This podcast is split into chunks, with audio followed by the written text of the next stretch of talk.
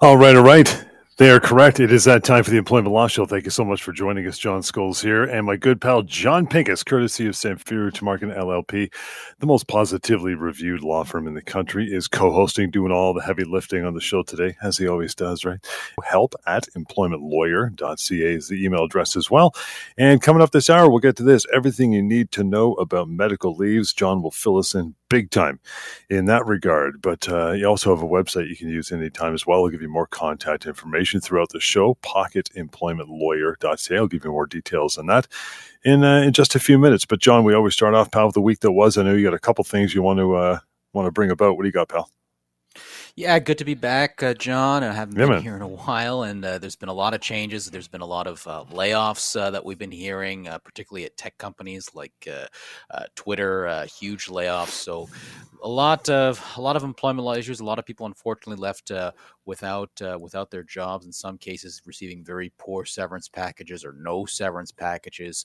Uh, and everyone should know that uh, you do have rights in this situation, and you have significant severance rights uh, in Ontario. So that's what we're going to be talking about today. And we'll start with a few situations, like we always do. Um, and the first situation I want to talk about involves someone who had been working for a company for about five years, a marketing company, a couple of years ago hired a new lawyer uh, to look over their employment contracts and to update them. And as a result of that, all the employees at the company, all of them, uh, were presented with new employment contracts to look over. They were all told, get a lawyer, you know, take your time, take a week, and hmm. sign and return it. So some employees did that, reviewed it with a lawyer, decided it was fine, and returned it. Now, this particular individual came to me, and of course, what I always say when someone is given a new contract midway through employment is be very, very careful. Think about why you're getting this employment contract right now. Why are you getting it when you already have the job? Are you getting a new position? Are you getting a raise? Okay, maybe in that case it makes sense. Or yeah. is it because, like in this case, the company decided they wanted to amend their contract to give themselves new rights to your mm-hmm. detriment? Um, so, and and most likely, if you're getting a contract midway through employment, it is the latter. In fact, that is exactly what this was.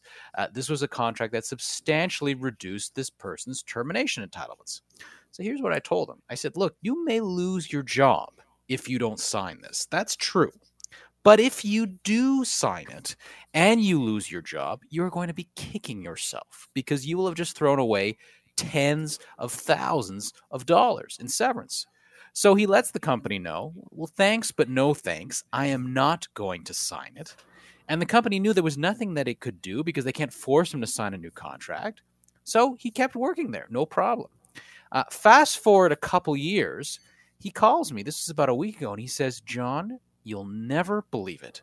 My entire department was downsized. They let everyone go in the department except for three people me and the two other people who did not sign the contract. Wow. Now, now, isn't that interesting? Why was he not let go? Almost undoubtedly because they knew that that he had not signed the contract, and if and because he had not signed the contract, they would have had to pay him a significant severance package as compared to his colleagues who did sign the contract, lost their job, and received terrible severance packages. Uh, in some cases, they may not have been able to do anything about it. So, ironically, refusing to sign the contract actually saved his job. And, wow. and I, so I really hope now. Of course, this doesn't happen every time. Sometimes people don't sign a contract and they and they let you go, right? So that's not to say this is always what happens, but this can be the case. And I really hope this is a lesson to anyone who's receiving a new contract and worried about losing their job. Um, that if you don't sign, always speak to an employment lawyer, know what's in it, explore your options. You might be um, uh, you might be surprised at the result. Got uh, got Ravi joining us. Hey, Ravi, how are you? Uh, good, good. Um, I'm on the line with John, right? Yeah, both Johns. That's right. Yep. You got me. Oh, okay. Hi, hi, John. Um, so this is my situation. This is on behalf of my spouse. Um, she's worked about a year and a half at a um, municipality, right? And um, a lot has turmoil has happened in her department. Her boss got laid off because he didn't want to get his vaccine shot. She's bouncing around acting managers, didn't have a manager for a while, and they have a new manager, right? And so, um, you know, she's been shouldering a lot of the workload. Uh, she felt unfairly, um, kind of. Uh, it, it seems to me that with a lot of harassment for more performance or more mm-hmm. expectation, like more workload. and they weren't satisfied with it. Fine, that's fair enough. So then um, one day, her manager, her director, and HR just ambushed her, asked for an emergency meeting, and they came up with this weird document called a performance management document. And they listed all these things they wanted, like say a dozen things they wanted. They had new expectations, a lot of them not necessarily in her job description. They have a lot of falsehoods, like this person complained about you, you have behavior problems, communication issues, yada, yada, yada. And she didn't agree with it. But the thing is, this is how they left it. They said, if you don't sign this document, you may be uh, disciplined or dismissed. And so, and, and the, the document at the end lists, you know, sign your name as a receipt of this.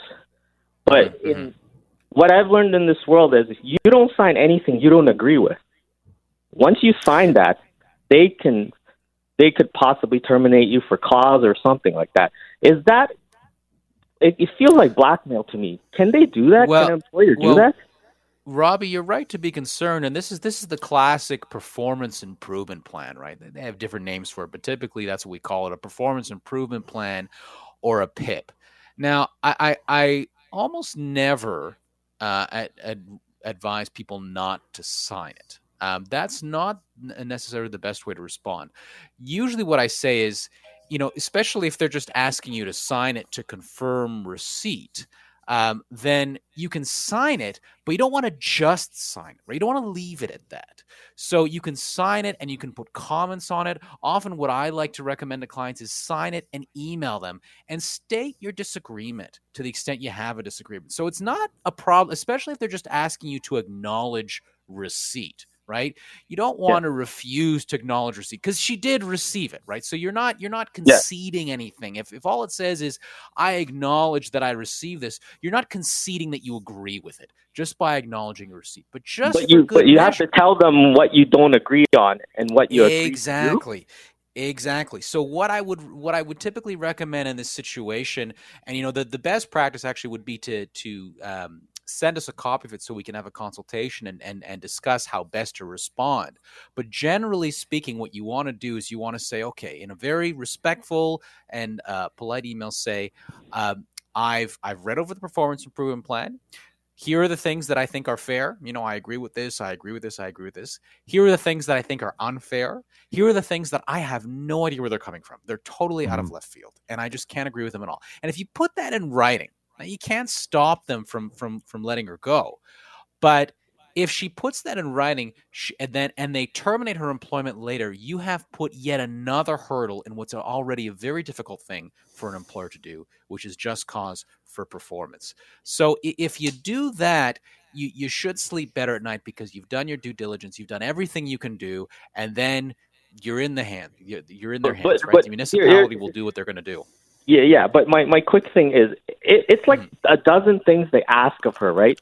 And it's mm-hmm. kind of like Kyrie Irving, his Brooklyn Nets, asked him to do like all these mm-hmm. things to get your employment. That's what it right. feels like. Can we actually say I don't agree with a lot of these, and it needs to be discussed again? I, re- I acknowledge receipt, but all of this needs to be discussed again. Right. Because they'll throw it at you. Right. So that's a little bit different. You want to be a little bit more careful with that, right? Because if she refuses to do things that are arguably implicit in the responsibilities of her position or um, incidental to her position, right? And she mm. refuses to do them, then that starts to get into uh, the realm of potentially insubordination, which can be cause for dismissal. But can it can be constructive dismissal because they're trying to change your job description? It could be, but again, you also want to be very careful with that because if you leave and it's not a constructive dismissal, it is a resignation. And just because something is not explicitly uh, mentioned in an employment contract or a job description does not mean that it is something you can refuse to do. It has to be something really outside. What, but one, one quick question before I leave: Re- yeah. refusing to do something that you know you it wasn't you weren't sure was in your job. Like they go, go go do some training, go do some community service, go mm-hmm. volunteer. It's like kind of like stuff like that, right? It's not like not stuff in your job. So it's well, like I, if you refuse to do those extra things, that's not that's not. I'm not resigning. I'm just not. I'm just refusing to do things that I don't think are in my job. Are arguably not, but again, that that's going to require, I think, a little bit more closer look at not just what they've asked her to do, but the employment contract she has, her uh, uh, her job description, the history of what she did, what I what is a a good first step before you before you refuse to do anything before you know you may think about anything like asserted constructive dismissal, which should definitely not be done without the help of a lawyer. Uh, the yep. first thing that you want to do is to have a discussion with them. Say, I, I, I'm confused. I've never had to do these things before. Where is this coming from? This doesn't appear in my job description. Kind of put it to them to explain where this is coming from. And and and at the very least, if you do that, then if you go and you have a consultation with myself or, or, another employment lawyer, now you, now we can really assess it in more detail. Okay, here's what they're saying. Here's their defense, and we can actually assess. Um, you know, if you were to bring constructive dismissal, now we know what they would say, and we can help assess whether that um, would actually be a valid construction. oh. Okay. So, um, just a quick question: uh, Is your consultation free, or is it cost? Like, how does it work with you guys? Like, mm-hmm. it's really going to depend on the situation. So, all, all, I can recommend is John. I'll give you the number. You can give us a call, and uh, we'll uh, we'll let you know if there's a cost and, and what that cost would be.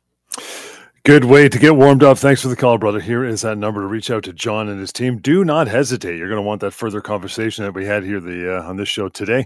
One eight five five eight two one fifty nine hundred is how you do that. And uh, help at employmentlawyer.ca. We'll continue with the employment law. She'll stand by. Uh, before we move on to everything you need to know about medical leaves and your phone calls, Jon Pinkus, of course, here, courtesy Samfiru Tumarkin LLP. You want to reach out to John uh, after the show. Any other time, One eight five five eight two one fifty. 5900 help at employmentlawyer.ca. John, what's the uh, what's the second matter you're going to talk about, pal?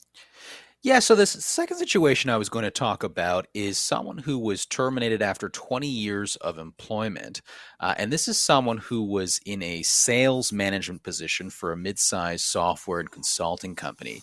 Uh, he managed a team of outside salespeople that were responsible for a particular region. And at the end of the year, he would get a bonus based on the contributions his team made, how many sales they got, was there any attrition in his group, etc. It was, it was a variety of different, you know, kind of quantitative and qualitative factors.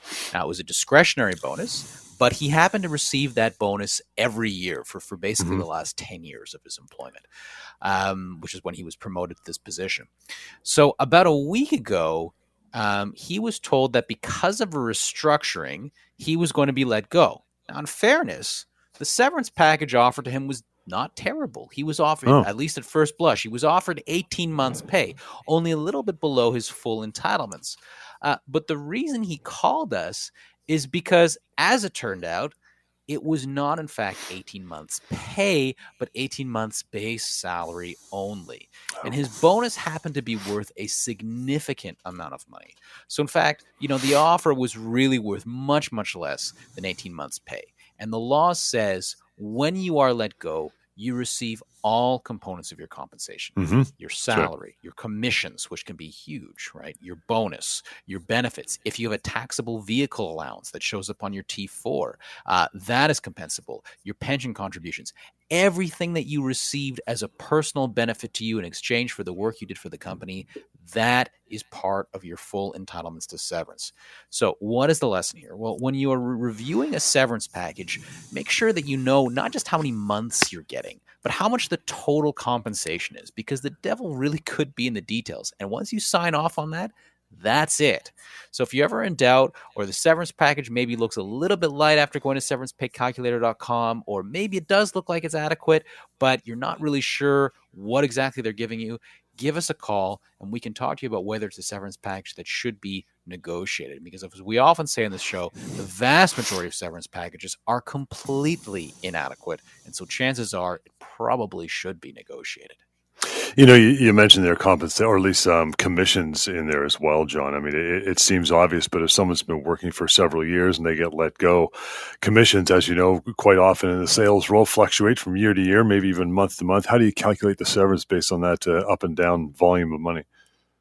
Well, typically, what we're going to do is we're going to look at the T4s over the last few years. Uh, were there, you know, are any of these T4s outliers? So, for example, if we're talking about commissions, was one year really big because there was a huge sale for a particular client that's, you know, three times as high as the others? Is one year really low because you had a medical leave or because of COVID or something like that?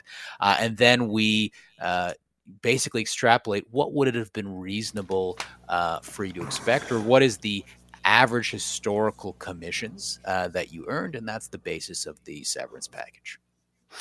It's good stuff to know. Again, anytime you want to reach out to uh, to John and get more details, you can 1 821 5900. There's also pocketemploymentlawyer.ca. Great website, free, anonymous. You'll learn so much by going to that website, even before that phone call. So, so check that out. Everything you need to know about medical leaves, John.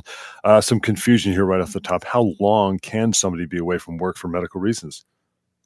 Well, there is actually no set length of time that you're allowed to be away, right? So there is a, you know, if you look in the Employment Standards Act, you'll see that there is a, a predetermined amount of sick days that you're entitled to under that act. But that does not mean that if you are unwell or if you are injured, you need to go into work. Uh, the Human Rights Code has protection uh, that applies to uh, anything that counts as a disability. And what counts as a disability is very, very broad. It doesn't have to mm. be visible. It doesn't have to be physical. It can certainly be psychological. It can be environmental. Uh, there's a lot of things that justify you being away from work. You know, the biggest justification you have a medical professional, a professional that says you should right. be home from work. And if you've gotten that note, you've promptly communicated it to your employer, then you can stay home from work. You know, we, we talked about this a lot, particularly in the in the uh, uh, you know in the height of COVID nineteen. If someone, if if you are feeling sick, you know, for goodness sake, for your sake, for the sake of those around you, uh, you need to stay home. You absolutely should be staying home, and you should be getting a note uh, to do that. Um, and know that even if your entitlement uh, to short term disability benefits ends or long term disability benefits ends, that does not mean that you are obligated to return to work. You still go to your doctor and find out, you know, how long is it is it really necessary for me to stay off? And that's where the confusion lies. I think people realize, you know, the, the doctor says you're going to need, need to be off for a month or two months or whatever. They say, yeah, but doc, I only have 10 sick days. How am I going to make that possible?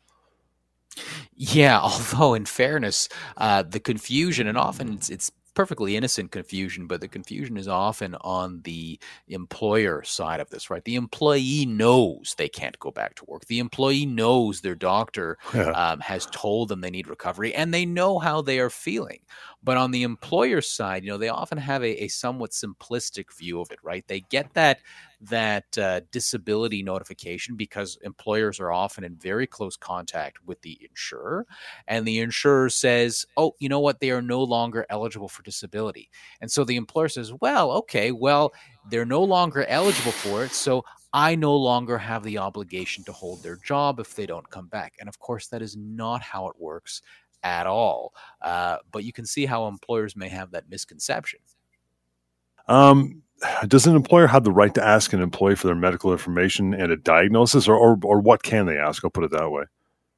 There are certain things that an employer is entitled to. They are entitled to, while you are on the medical leave, to know how long it is expected you're going to be on the medical leave, perhaps when your next assessment is. They are entitled to know the prognosis. So, is there an expectation that you will be going back to the office. Um, if you are in the at the point where you are ready to return uh, and you are uh, and your employer is getting ready to welcome you back, they may have the right to request a functional abilities form to get information about the nature of your restrictions, what you're going to be able to do, what you're not going to be able to do, um, and you know so some of the physical restrictions may not apply in the office setting, but there may be some you know psychological things that they want to go through. Importantly, they are not um, uh, they do not have the right, they are not entitled to know all of the details about your diagnosis, the nature of your condition, and what you've gone through. This really is a need to know kind of situation. And what the employer needs to know is how can we plan for your return? Right. And if it's not related to that in some way, they're not entitled to know that. That kind of brings up the next point. That is what happens to that employee's job while they're on the medical leave. Do they have to regularly update their employer on the condition? How often should they be doing that as well? The more often, the better generally speaking. Uh, an employee's job is held for them when they are on a medical leave, uh, much like an employee's job has to be held for them while they are on a parental leave or any other statutory leave. So the employer uh, may have to get a temporary replacement. They may have to have others uh, cover for you. And I certainly do not envy uh, employers um, who um, you know have to manage that on a regular basis. It can be very challenging, but it is yeah. their obligation. They have to do it.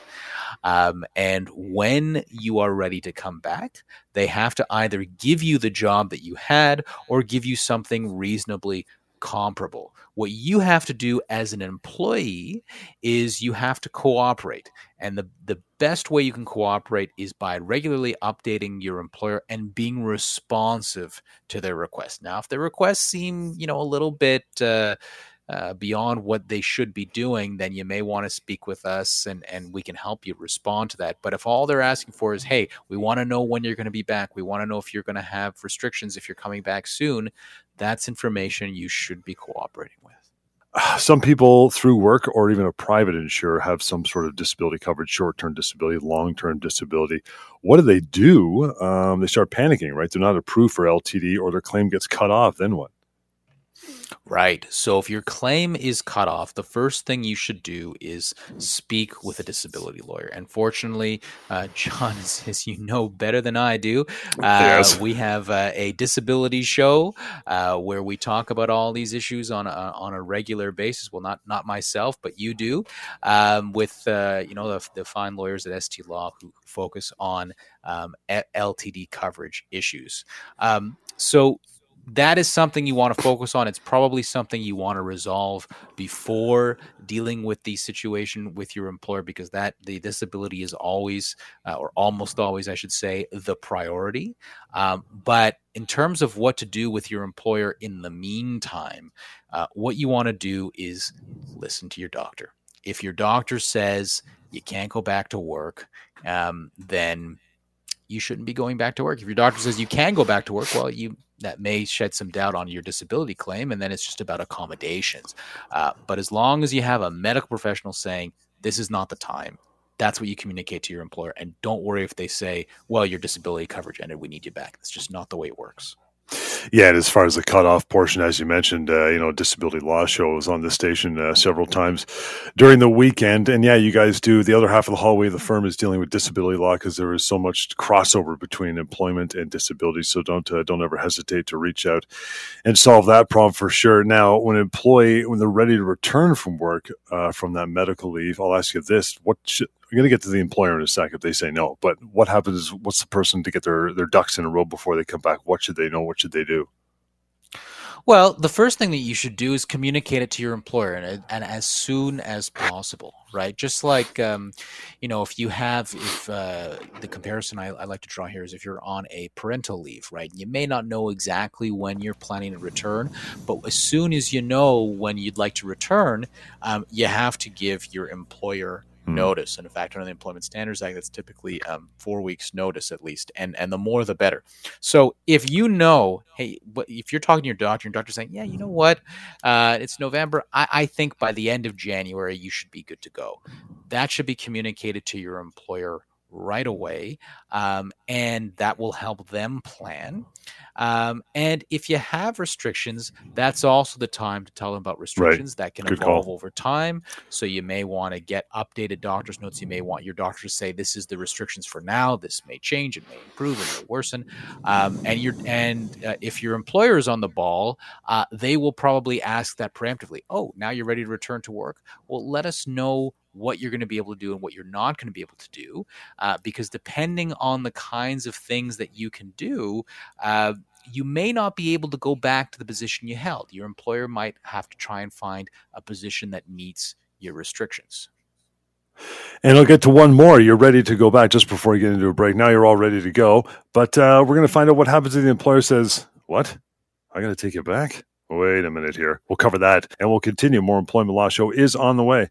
You betcha. We are back. Thank you so much for sticking with us, inquiring about something to do with your work life, where you spend most of your free time, really. I mean, kind of depressing, right? You want to spend more time on, on the beach and with your kids, but reality sets in, man. You got to spend a lot of time at work, so you really got to have your employment law ducks in a row and know uh, know your options. We're currently talking uh, this morning, or at least today, anyway, with um, everything you need to know about medical leaves. Jon Pinkus is your guy, partner, Samfiru Tumarkin LLP. You can reach out to John anytime you would uh, you would like. Always good for a chit chat. One eight five five eight two one fifty nine hundred. Help at employmentlawyer.ca. Uh, we mentioned John as we just get uh, down to the the end of this topic before we move on, though. Everything you need to know medical leaves. Yeah, if you're good. You're even cleared by your medical team. Your doctor's uh, giving you his blessing, says, yeah, you're good to go back to work, whether it's full on or with some accommodation or restrictions. But your employer says, eh, you know what? I'm good. I don't need you. Or we don't need you yet. Or we don't have a job for you. Then what do we do? Well, if it is a, as simple as that, it's it's very likely going to be a human rights violation. I mean, one of the questions that I would have if your employer is saying the latter, saying we don't have a job for you, well, why don't you have a job for me, right? Mm-hmm. Is it mm-hmm. because um, you know uh, the company lost a huge account and the role has been discontinued, or is it because well someone else in the job and we just like them better, right? Um, and I've actually had the experience of, you know, having uh, many employers come to me and say, you know what, since this person's been off work, uh, this person's really been working out for us. Do we have to bring this person back? And the answer is always yes, you do. Um, yeah. That's the person's job. They have a right to it when they come back. Just because you like the person and you may that person may genuinely be better at the job, but um, if you are denying someone the right to their job because they were on a medical leave, that is going to be a human rights violation uh, just about every time. Um, so that is a big red flag uh, if your employer is saying, uh, you know, we can't come back, uh, you can't come back from a medical leave. Um, so, you know, if the employer is saying, well, we can't accommodate you, well, that, that mm-hmm. might be a different question, right? So if you're saying, um, I need to have a new office built for me in order for my uh, for me to be able to do my job now. Well, your employment might be frustrated at that point. You would actually be entitled to some severance, but it's going to be only your minimum entitlements if your employment has become impossible because of your medical condition, and and that has become the case, right? So, uh, and that's also the case, by the way, if you uh, have been out of work for five, you know, four, five, six years, and it's looking like you're not going to be able to return in the foreseeable future, uh, then it could be frustrated at law and you could just be entitled to your minimum entitlements. But if, on the other hand, you're trying to come back and you're saying, hey, I just need to leave an hour early on Fridays so I can go to these appointments, and your employer says, oh, you know what? I, would I'd love to accommodate you, but we really need you here for that extra hour. That's going to be a big question in my mind. Is that really undue hardship? Is what we call. It. Is that really undue hardship for your employer to give you an hour off work once a week at the end of the week on a temporary basis? Almost certainly, it's not going to be, and that's going to be a human rights violation.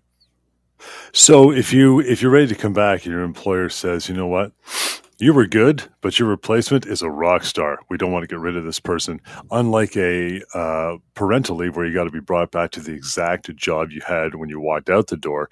Is a medical leave different as long as they find you similar work somewhere within the company? Uh, uh, unless, of course, the entire department's been let go, then you don't have a job. That makes perfect sense. But can they get you equal job and parental leave? I'm correct on that, right? You have to be given the same job regardless of how good your replacement is, right?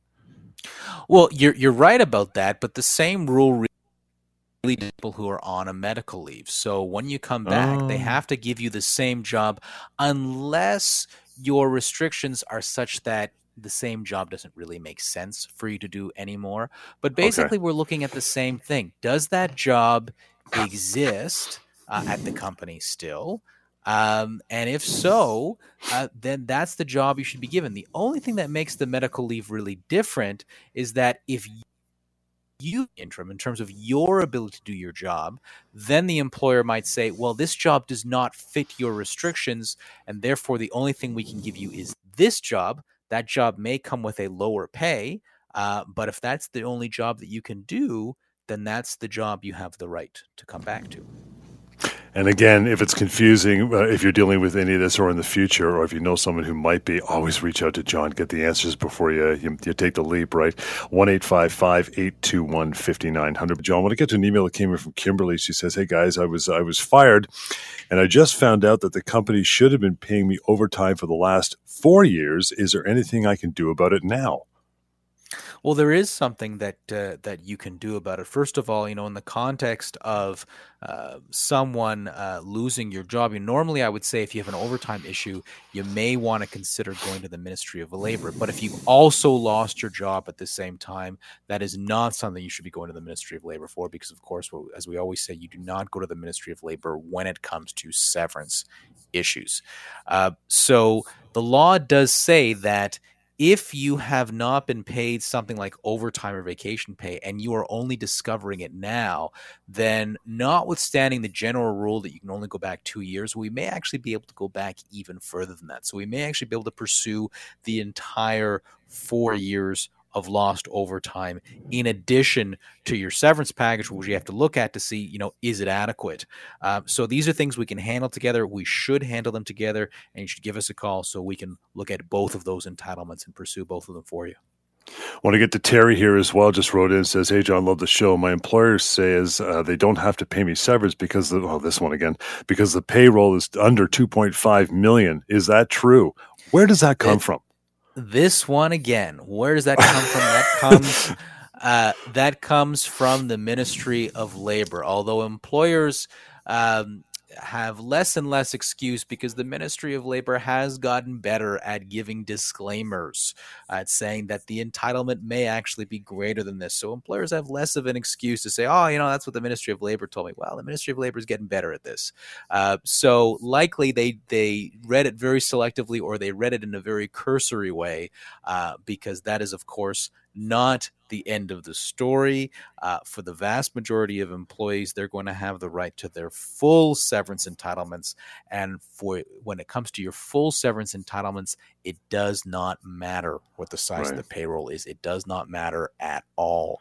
The severance entitlements are exactly the same. If you're provincially regulated, if you're federally regulated, if you're at a small company, if you're at a huge enterprise, it does not matter.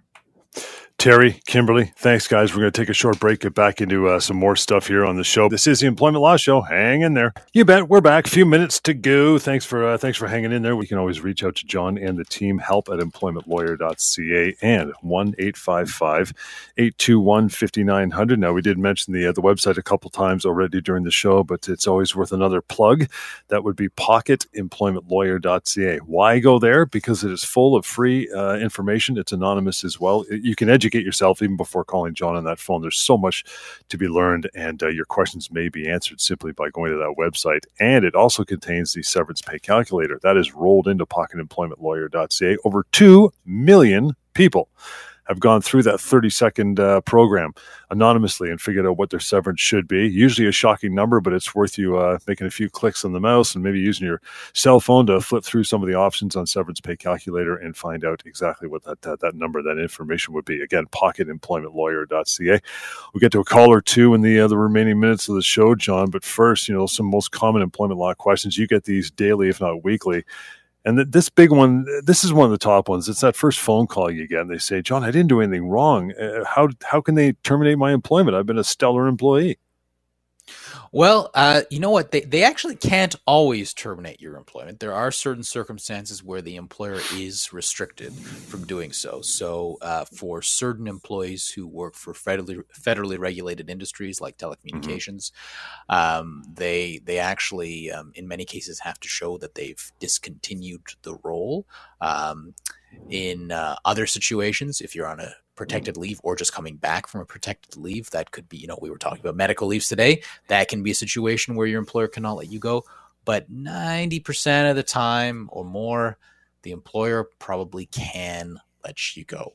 The question is, have they paid you the proper severance? You know, and and this leads to a, a lot of people take this as a misnomer when they hear the words wrongful dismissal. Oh, I was wrongfully dismissed. So if I was wrongfully dismissed, that means they did not have the right to terminate me. They shouldn't have terminated me. And that's actually, although that's what it sounds like, that's not what it actually means. What it means is that they did not pay you enough severance, or they didn't give you enough advance notice, or both. Uh, and that is what we are pursuing when we're talking about pursuing wrongful dismissal or um, dealing with the uh, severance package that you've been uh, given. Because if you're terminated on a without cause basis, you know, all of the things being equal, an employer can do that. We just have to go look on the severance pay calculator, and talk to one of us and say, okay, is that severance package is that is that up to par? Chances are it's not. Let's get to uh, Mark on the line. Hey, Mark, thanks for taking the time and hanging on there, pal. What's going on with you today? Hey, good morning. So this just goes back to uh, an employer who I've since uh, left the company, but uh, the reason is is that they have claimed that they have not been paid on two contracts uh, and to pay me my commission, which I did not receive. I've asked them for correspondence. I've asked them what type of enforcement or action they've taken uh, to collect on these monies. They refuse to give me any. Is that an, a hmm. logical excuse from a company just basically saying we haven't gotten paid? I mean, they're they're basically um, have a responsibility, I would assume, to their employee to ensure that that funds are paid on the employee's behalf, but yet they want to give me no information whatsoever. Right. Well, this this is a situation that I actually encounter pretty frequently, uh, and what it comes down to are the terms of your commissions, right? And, and and if they haven't been reduced to writing, then we just look at how it was done in practice. And a very very common arrangement is that the commissions are earned and payable, which uh, for employment standards purposes is basically the same thing. They are earned when they are payable. Um, at the time that the company receives payment. Now, some companies have different arrangements. They say you get 50% when it's invoiced and 50% uh, when it is when it is paid. So you may have sort of separate entitlements in that sense. But uh, for some commissions plans, they say we do not give you anything until it is paid. So if you have a commission plan, I would want to see that, right? Are you entitled to 50% of it, perhaps, when it's invoiced? In which case, uh, you may have a right to enforce that 50%.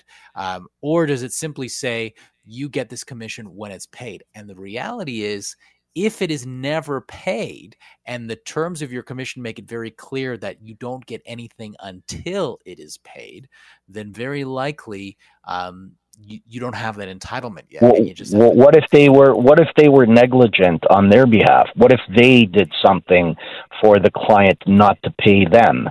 I mean, they're basically uh, risking my earnings based on negligence on their part. What if that's mm-hmm. the case? Well, it's unlikely you're going to be able to do anything about that unless you can show that they did it on purpose, right? If they did it purposely to disentitle you to the commission, you know, and there's that kind of bad faith, I would say there's probably something that could be done there. But if it's simply, well, they're just really bad at managing the company, they're really bad at managing right. their accounts, then unfortunately that's that's just kind of the deal right that's but can any company just can any company just claim an excuse of not being paid without showing actual facts of that being the case i well, mean i guess anybody then can just claim well we haven't gotten paid so we're not paying you uh, and no, no, it's it's um, no, it's it's not quite that simple. Fortunately, uh, you could, uh, for example, bring a claim at either the Ministry of Labor uh, or perhaps the Small Claims Court, depending on the amount. It could be Superior Court, um, and once you assert a claim to commissions, whatever forum you decide to, to do it in, which you know you, you, you may want uh, to, to, discuss it with us if you're if you're thinking of pursuing it that way. Um, at that point, the employer does have to open their records, right? They do right. have to be transparent and show what they've been paid and what they have been paid. And if you can, mm-hmm. uh, you, will have the right to go through those records, or you know, the, in the ministry's case, the employment standards officer will have the right to go through those records. And if it shows that they've been paid, then you may have an enforceable right to that commission.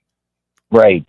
Uh, do I limit my rights through the Ministry of Labor, or am I better off going through like a small claims court that's under thirty thousand dollars?